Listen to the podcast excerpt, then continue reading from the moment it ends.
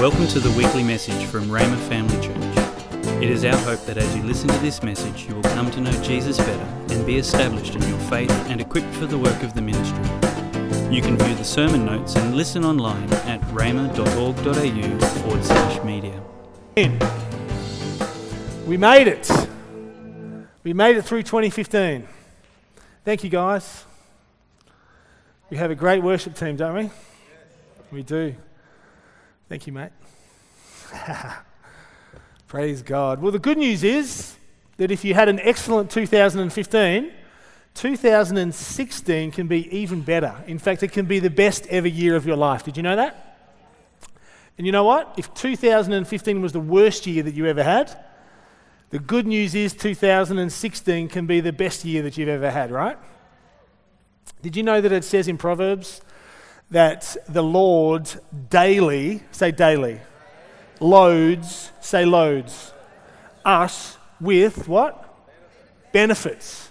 Benefits. So that means that the Lord, 365 days this year, the Lord, every single one of those days for us, is loaded with benefits. And do you know why He's done that? Because He wants you to experience and enjoy those benefits. You give things for a purpose. Don't you love that God is such a purposeful God?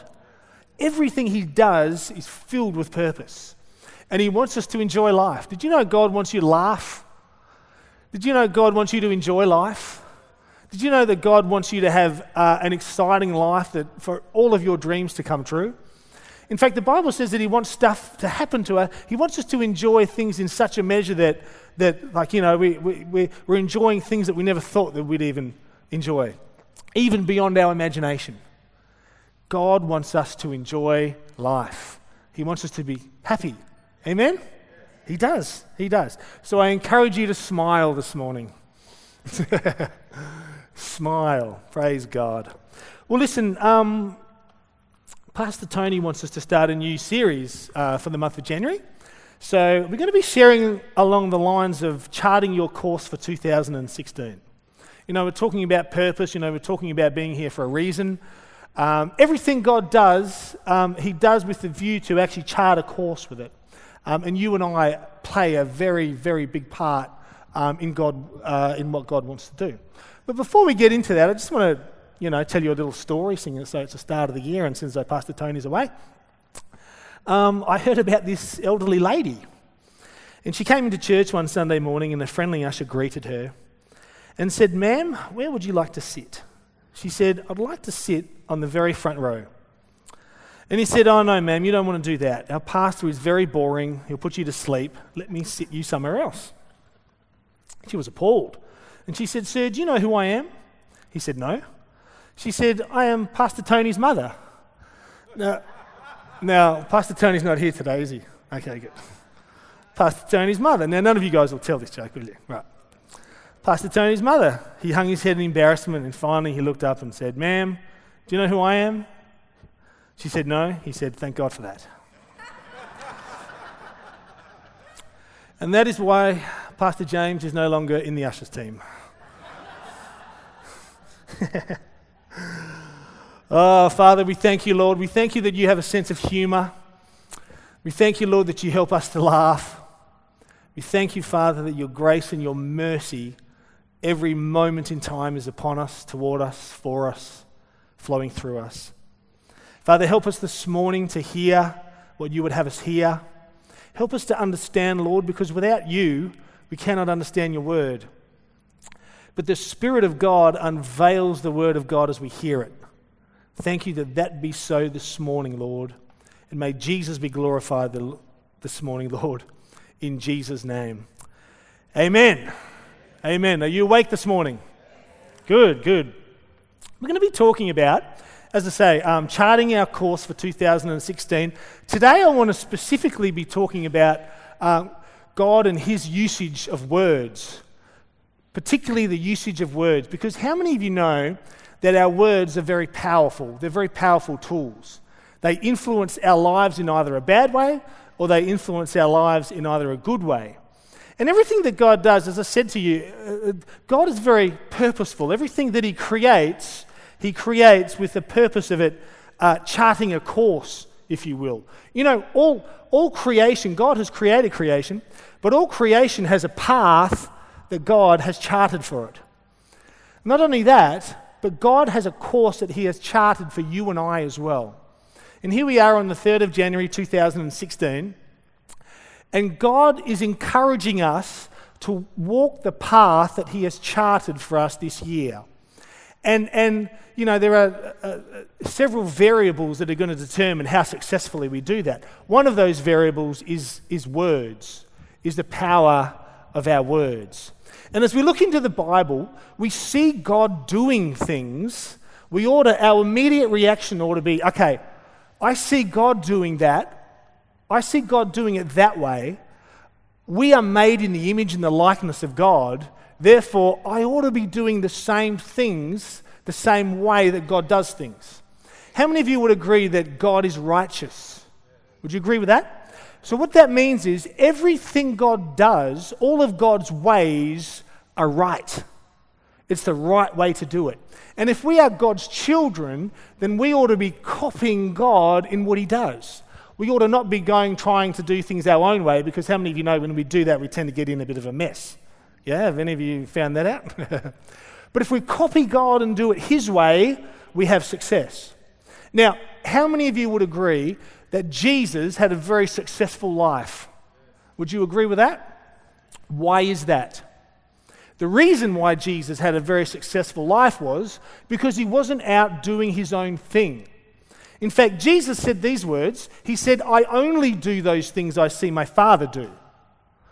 Because he only did those things that he saw that his father do, that's why he had so much success in his life. That's why his life was so impacting, was so, um, if you will, successful. And you know, Jesus said, Follow me. Jesus said, Do what I do. So if we see Jesus following exactly what God the Father does, well, we ought to do it as well, particularly in the realm of our words. You know, as I said to you, words are very, very powerful tools. You know, um, my youngest girl, she's three and a half years old, and I try this on her sometime just as an experiment to see the power of words. You know, I'll be, I'll be tucking her in and whatnot, and, and she's a good girl. But I say to her, because I want to see how it reacts to her, I say to her, her name is Millie, I say, Millie, you're a naughty girl. Because I just want to see what the, I just want to see what her reaction is from those words, from those words alone. Her face goes angry, her bottom lip pops out, and she starts to ang- she gets angry at me and starts to argue with me as to why she's not a naughty girl. Right? Then I immediately say to her, Millie, no, no, Millie, you're a good girl. You are a good girl. And her face immediately lights up. Now, she's three and a half years old. She doesn't understand the concept of the power of words yet. Yet, I see on her face the power of the very words that I speak to her. So the words that we speak, you know, the Bible tells us the words that we speak will frame our lives. The words that we speak will frame the, our world, the world that we live in. So it's vitally important that we're very careful with the words that we speak. Now, seeing as though it's the start of the year, I thought, okay, start of the year, let's start the very first verse of the Bible Genesis 1, verse 1. I just want to show you a couple of things here. We're going to chat about how creation has a course. These are the two things we're going to talk about. We're going to talk about how creation has a course, um, but we're also going to talk about how we have a course as well and how we can um, flow in that course, if you will. Genesis 1 1. What does it say? It says this In the beginning, God created the heavens and the earth. So this verse, you know, tells us a few things. One thing that it does tell us is that God creates. God is a creator. This verse tells us that God created the heavens and the earth. And I've, I've kind of compacted to you Genesis chapter 1 to highlight to you exactly how he creates. You know, what, what's the driving force? What's the driving force behind God's creativity? Now remember, this is our Father, right? And we're made in the image and the likeness of Him, right? So whatever we see happening in His life, we ought to be emulating in our life. So let's go on. How did God create? Let's look at a couple of things here. God said, Let light be. As I said, I've condensed this for you so we don't have to read the whole of chapter 1. You happy about that? Good one, Dave? Thank you, Matt. God said, Light be. And guess what? There was light. God said, Let the sky be above and the ocean below. And it was so. God said, Let the ocean be in one place and let the dry land appear. And it was so. God starts talking. Goes on to say, God said, Let the earth bring forth grass, herbs, and fruit trees. And it was so. God said, Let there be the sun, the moon, and the stars. And it was so. God said, Let the ocean abound with sea life and let birds fly across the sky. And God saw it. And it goes on to say, God said, Let there be every type of living animal. And it was so. God said, Let us make man in our image according to our likeness. Then God saw everything that He had made. You know, you could say, it wouldn't do that verse any injustice by saying, God saw everything that He had said. Isn't it interesting that God, the creator of the universe, didn't see a single thing until He said it? The power of words. What's God doing here? God is framing up creation, but He's doing it through the power of His words. And not only did He see that everything that He'd made or see everything that He'd said, uh, He saw that it was very good. He saw that it was very good. It was very good because the words that He was speaking were also very good. So, isn't it interesting that God's creative power in setting up the whole of creation was based upon his very good word. We know that his word is very good because when he created all this, he saw that it was all very good. So, a very simple lesson in this is we ought to be saying good things in our lives so we can begin to see it in our lives too.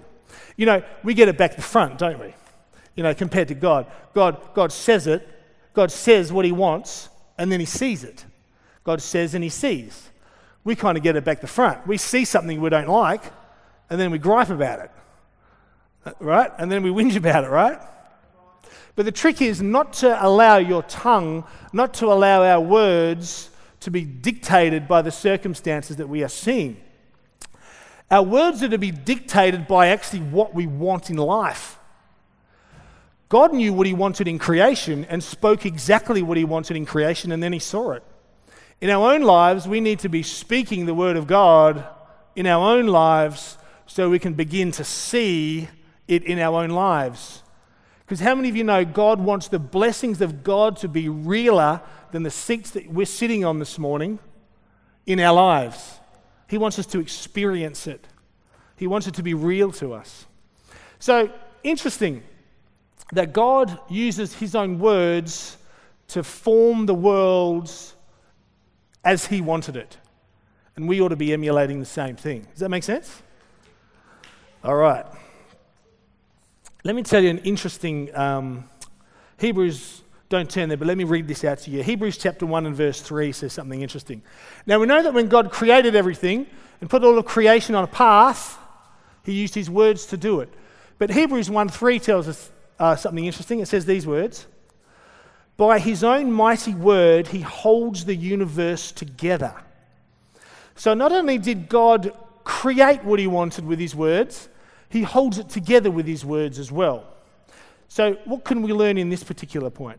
You know, when we're facing, let's face it, guys, we're at the start of 2016, we are going to face, you know, circumstances and trials this year, right? It does, it, it does happen.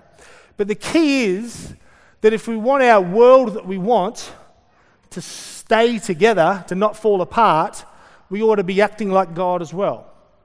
God uses the same word to, to, to hold the universe together. We ought to be clinging on the same words to hold our lives together. When we start speaking the wrong words over us or over our families or in any situation, you've probably noticed that's when things sort of tend to spiral out of control quicker. But if we're not moved by that, if we're speaking the right words over our lives, that's what's going to hold us together. Right? Does that make sense? Have a look at this verse, Hebrews 11:3. Hebrews 11:3. Remember, creation has a um, creation has a path that God uh, has made for it, and the interesting thing to note is that the path that creation has is intrinsically linked to the path that you and I have. Hebrews 11:3 says this. It says, "By faith we understand that the universe was framed or set in order." One translation says, "by the word of God." All right? So what do we see from this? we see that the Word of God brings order. Brings order. So, you know, if we want order in our life in a certain area or across all areas, we need to be speaking the Word of God in our own lives because that's what brings order. That's what frames up our lives to how God wants it to be. Now, something very interesting. Do you guys have any idea how much structure and how much order is in creation? Do you have any like? And I'm talking the whole universe. In fact, we don't even know how big the universe is. We we actually call it the known universe, what we know of so far.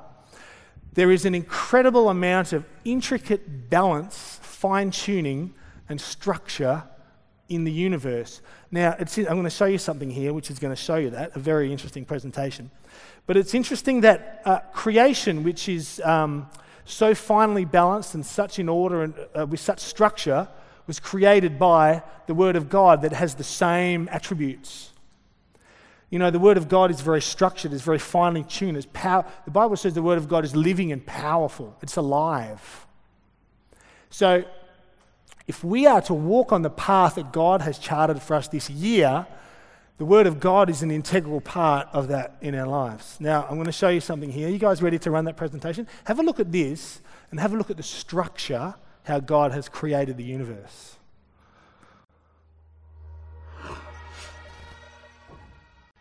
From galaxies and stars, down to atoms and subatomic particles, the very structure of our universe is determined by these numbers. These are the fundamental constants and quantities of the universe.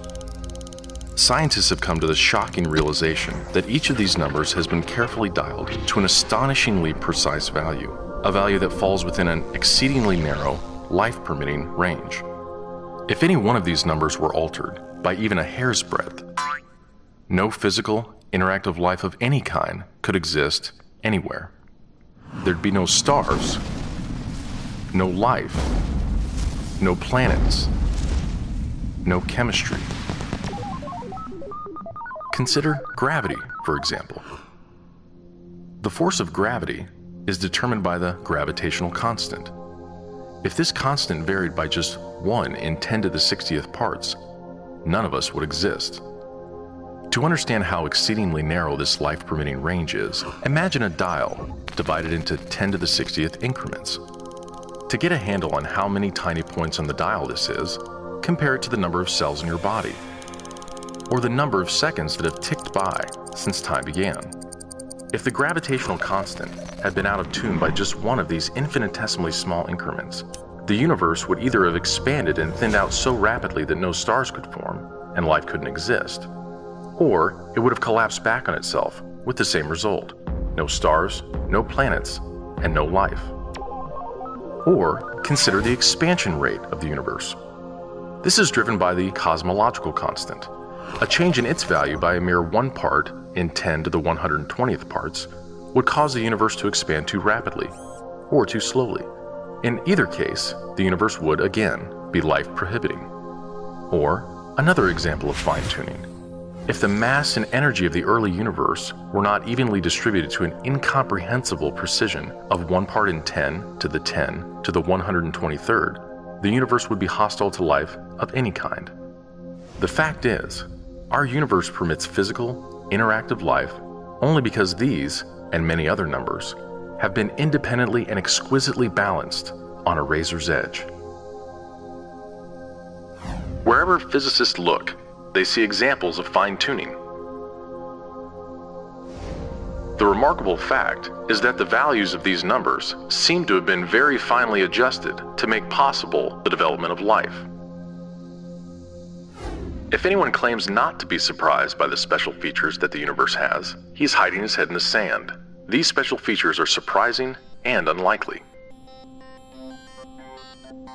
What is the best explanation for this astounding phenomenon?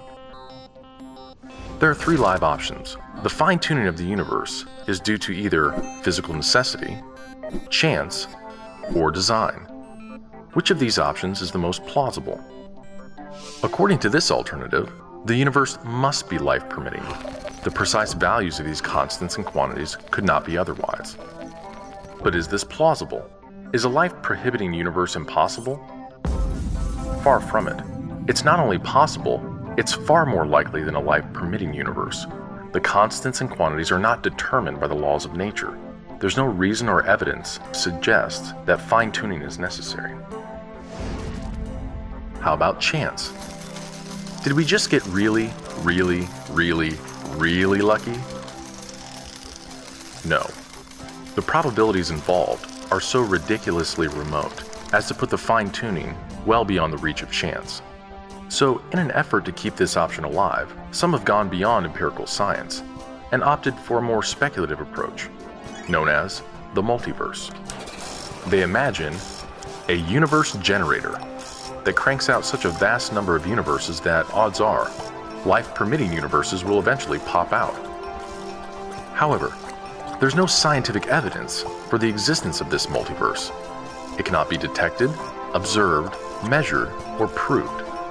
And the universe generator itself would require an enormous amount of fine tuning. Furthermore, small patches of order are far more probable than big ones. So the most probable observable universe would be a small one, inhabited by a single, simple observer. But what we actually observe is the very thing that we should least expect a vast, spectacularly complex, highly ordered universe, inhabited by billions of other observers. So even if the multiverse existed, which is a moot point, it wouldn't do anything to explain the fine tuning. Given the implausibility of physical necessity or chance, the best explanation for why the universe is fine tuned for life may very well be it was designed that way.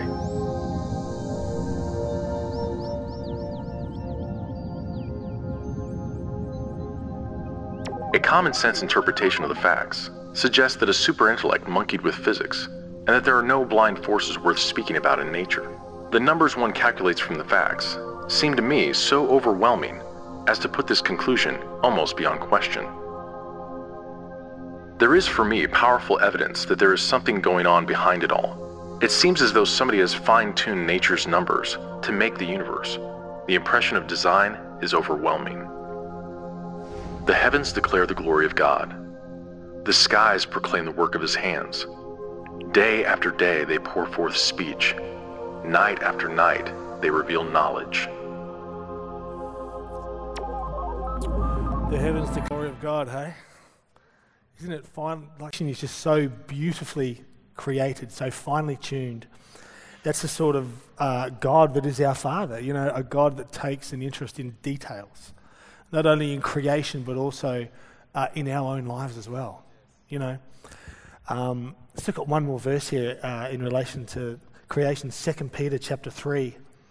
Second Peter chapter three, verse three. You know, it's interesting because it's it's almost it seems as if creation has been put there uh, uh in in conjunction with the path of man.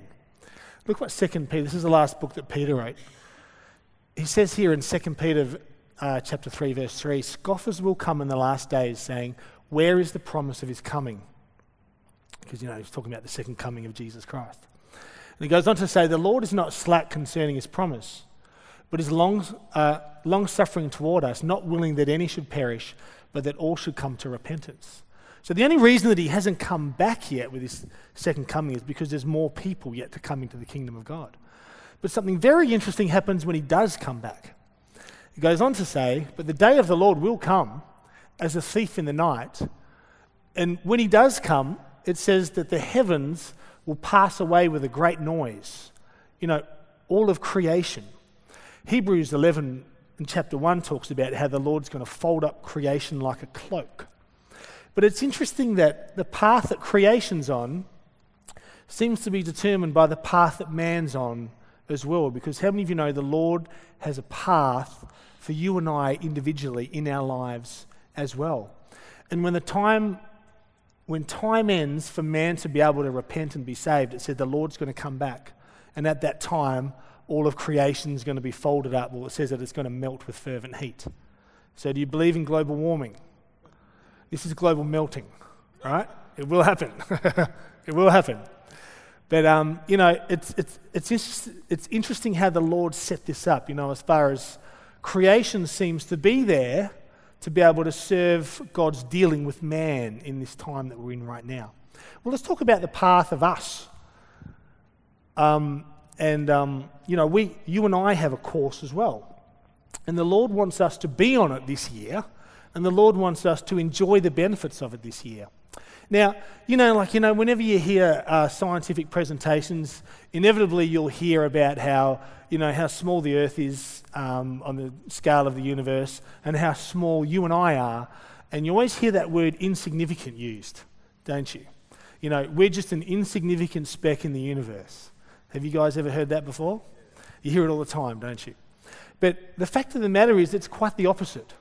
We are very, very significant in the eyes of God.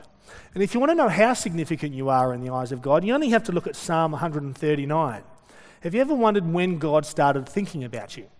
This is what Psalm 139 16 says. It says, You saw me before I was born. And not only that, now remember, God has a plan for us, God has a path for us to walk on, God has a course for us. And, and you can see it in this verse here. You saw me before I was born, and you scheduled, planned, fashioned, formed.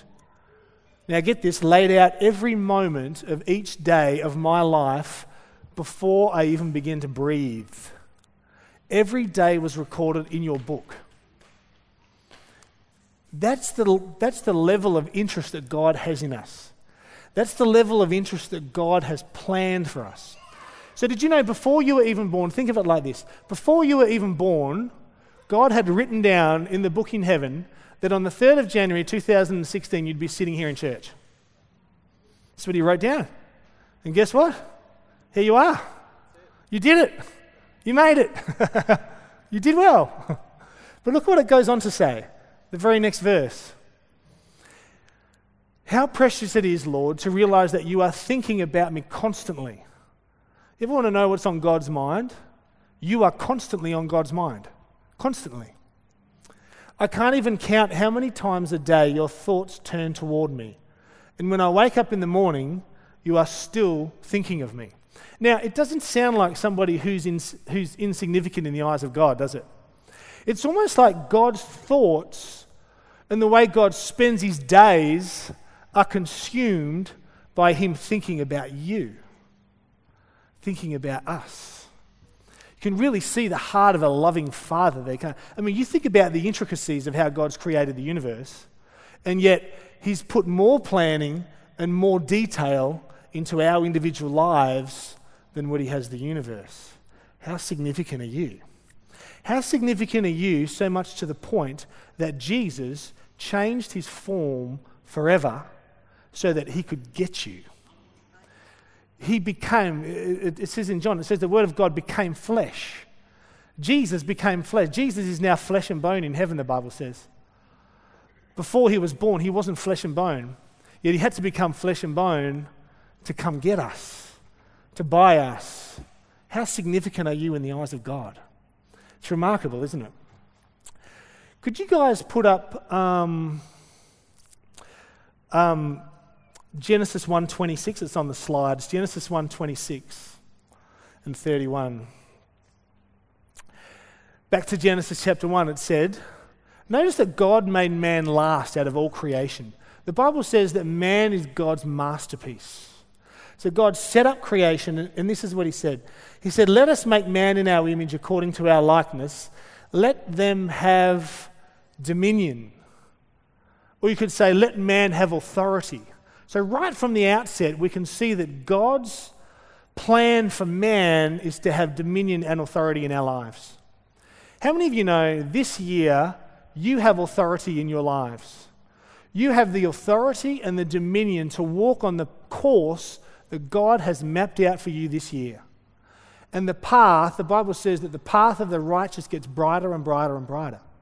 So if we can just get on that path, we have the authority to do it, get on that path, walk out the course that God has for us this year, it's going to be a good year, right? Right? Yeah? It will be a good year. Look what um, Ephesians 2 verse 10 says, we'll put that up as well. Ephesians 2:10 says this: "For we are God's masterpiece. You are God's crowning creation." You know, I look at the sun and get amazed. I look at, you know, Saturn. Have you ever looked at the planet Saturn? It is, it is phenomenal. Yet nothing in creation compares to us. We are the only thing in the Word of God that is called God's masterpiece. You. You are God's masterpiece. For we are God's masterpiece, for He has created us anew in Christ, Jesus, so we can do the good things He planned for us long ago. God has a plan for our lives. God has a plan for us this year, and He wants us to walk it out. He wants us to actually enjoy it. And an integral part of us being able to do that is to be able to uh, control uh, what's right under our nose here, commonly called the tongue. That's what, that's what we need to be able to bridle, the Bible says. That's what we need to be able to control. If we can be specific with our words, just like God is specific with his words, if we can be specific with our words, just like Jesus was very specific with his words, if we're very specific, we'll find ourselves on the path that God wants us to walk on this year, which is, remember, which is a path of blessings and which will be an enjoyable path. Look what um, Philippians, um, actually, guys, could you put up Jeremiah 29, that verse? Jeremiah 29. Jeremiah 29, and I think it's verse 11, says something very interesting, and it's the Lord talking, and He says, I know the plans that I have for you.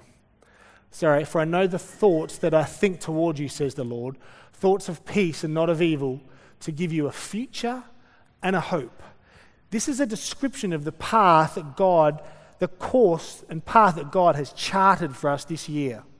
It is the path um, that, that, that is a good future, and it is a path of hope. That's what's on our path that God has charted for us this year. Look what um, Philippians 1 6 says. Philippians 1 6 says something interesting. If you could throw that one up, guys. Now, how many of you know that it's easy to get discouraged in life, right? We all get, like, you know, we all get discouraged. You know, we all come, up, we all come um, across things that we think, you know, how, how's this going to play out? How am I going to work through this and whatnot? This is a great scripture to go to when you're in those places. And it says this it says, being confident of this very thing, that he who has begun a good work in you will complete it until the day of Jesus Christ. Now, how many of you, how many of us want to do all of what God has planned in our lives to do. We all have the desire for that, don't we? But, you know, one time or another, you know, we all tend to fall into the trap. You know, I've begun, but how, how am I going to finish it? You know, I've messed up. I've done this and I shouldn't have done it. I've got myself in a hole. How, how, how am I going to get to the end of my course that He's actually charted for us? How's that going to happen? And you know, when you're trying to think about it in the natural, you know, mentally as to how things are going to play out, most of the time you can't work it out because you know a lot of the times the messes that we find ourselves in, we can't see a clear path out. But this is a great verse to stand on because you don't have to actually understand how everything's going to play out in your life. All you have to believe is that not only will God start the good work in you, but He will bring it to completion. So all you've got to do is stay hooked up with God and you don't even necessarily need to know the details of every small part of your life. We just need to stay hooked up with God and allow Him to work through us so He can actually bring us to that place of completion where we can get to the end of that. You know, I don't know about you, but I want to stand at the end of 2016 and say, yes, I, I walked the path that God had for me in 2016. I said the right things, I hooked up with God, and I enjoyed the blessings uh, in my life because of that. Here's another key, and we're going to finish on this verse here Hebrews chapter 12, verses 1 and 2. What's the key to staying on the path that God had? What, you know, what, what's the key? How do, we, how do we make sure we stay on the path? Because, you know, there's a lot of distraction out there, isn't there? What's the key? If you guys could throw up um, Hebrews 12, 1 and 2, that'd be great if it's, if it's available. Thank you. Thank you, guys. Thank you. So, what's the key to stay on the path? Therefore, this is what Hebrews says, We also, since we are surrounded by so great a cloud of witnesses, let us lay aside every weight and the sin which so easily ensnares us, and let us run with endurance the race that is set before us. Notice there's a, there's a course that's set before each and every one of us, which God planned before we took our first breath, which God planned before we were even conceived. So there's a race. How do we do it? How do we stay focused? Well, goes on to tell us. It says, look, here's the key, guys. Looking unto Jesus, the author and the finisher of our faith. Now, that word looking there doesn't just mean a casual gaze, it means uh, a steadfast uh, staring at Jesus, not losing sight of Jesus. Because, listen, if Jesus is the author of our faith, Remember, we got our eyes on Jesus when we first got saved, right? And He's the finisher of our faith, so we can finish the course that God has for us. We need to continually be keeping our eyes on Jesus. How do you keep your eyes on Jesus? Well, one of the names of Jesus in the book of Revelation is the Word of God. So you wouldn't do this verse any injustice by saying, looking unto the Word of God, which is the author and the finisher of our faith, because you see, our belief in God finds its origin in the Word of God. So, if we're going to put ourselves in a position where we can not only start on the path and on the course that God has for us this year, not only start it but finish it, we're going to have to keep our eyes on the author and the finisher of our faith. How many of you want to get to the end of the course that God charted for you before you were even born? We all do, right? You know, God puts that desire, you know, God puts that desire in us, but like, you know, the devil's a cheeky character. He comes along and he starts to sow a lot of doubt in your mind that you'll never get to the end, it's too hard. But block all that out. Let's keep our eyes this year on Jesus. Let's keep our eyes this year on the Word of God so we can do what He wants us to do. And you know, that brings great joy to God. And let's face it, sometimes we struggle. Sometimes we fail. You know, but in those moments when it's tough and we all go through it and we're failing and we've had failures in life, one thing will never be extinguished from our lives. Do you remember when Peter walked on the water? Do you remember that story when Jesus walked out to the boat um, and the disciples saw him and, and, and Peter said, You know, if that's you, Jesus, call me out on the water? Do you guys remember that story? Peter gets out of the boat and starts walking toward Jesus. You know, Peter is, is believing God in that particular moment that he can walk on the water, and he does it. He actually walks out to Jesus.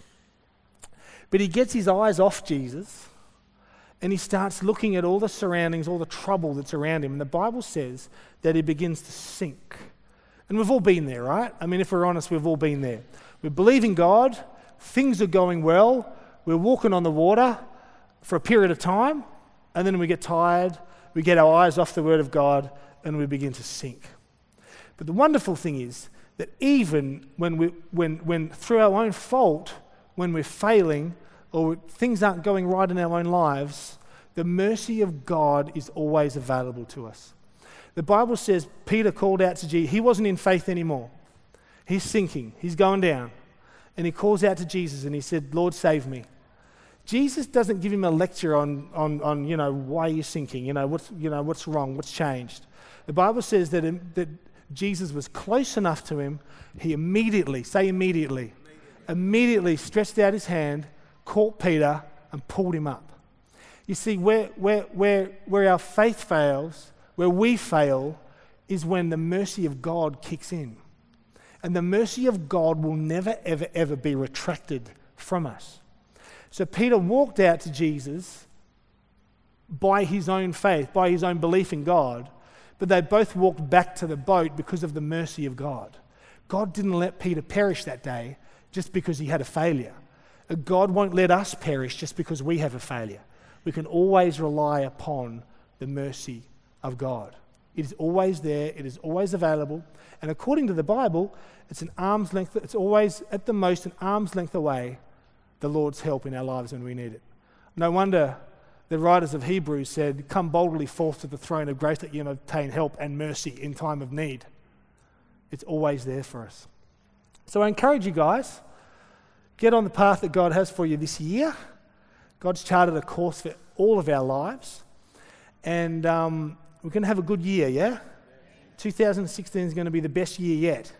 It won't be the best year ever because the following years will be even better. Thanks for listening. We're always encouraged to hear how God is using this ministry to change lives. If you have a story you would like to share about how God is working in your life, please let us know and send us an email at church at rhema.org.au. If you would like more information or resources on this or other topics, or if you would like to sow into this ministry financially to help us share messages just like this one each week, please visit our website at rhema.org.au.